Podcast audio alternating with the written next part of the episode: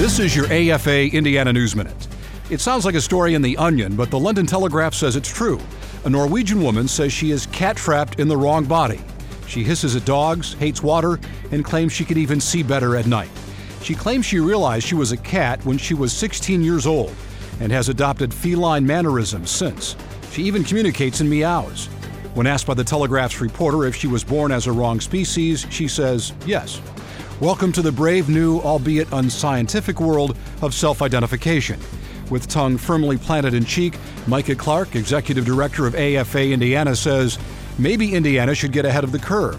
Forget special rights for transgenders and confused men in women's locker rooms being discussed at the state legislature. Let's talk about trans species and kitty litter boxes in restrooms. There's more online at A F A I N dot net.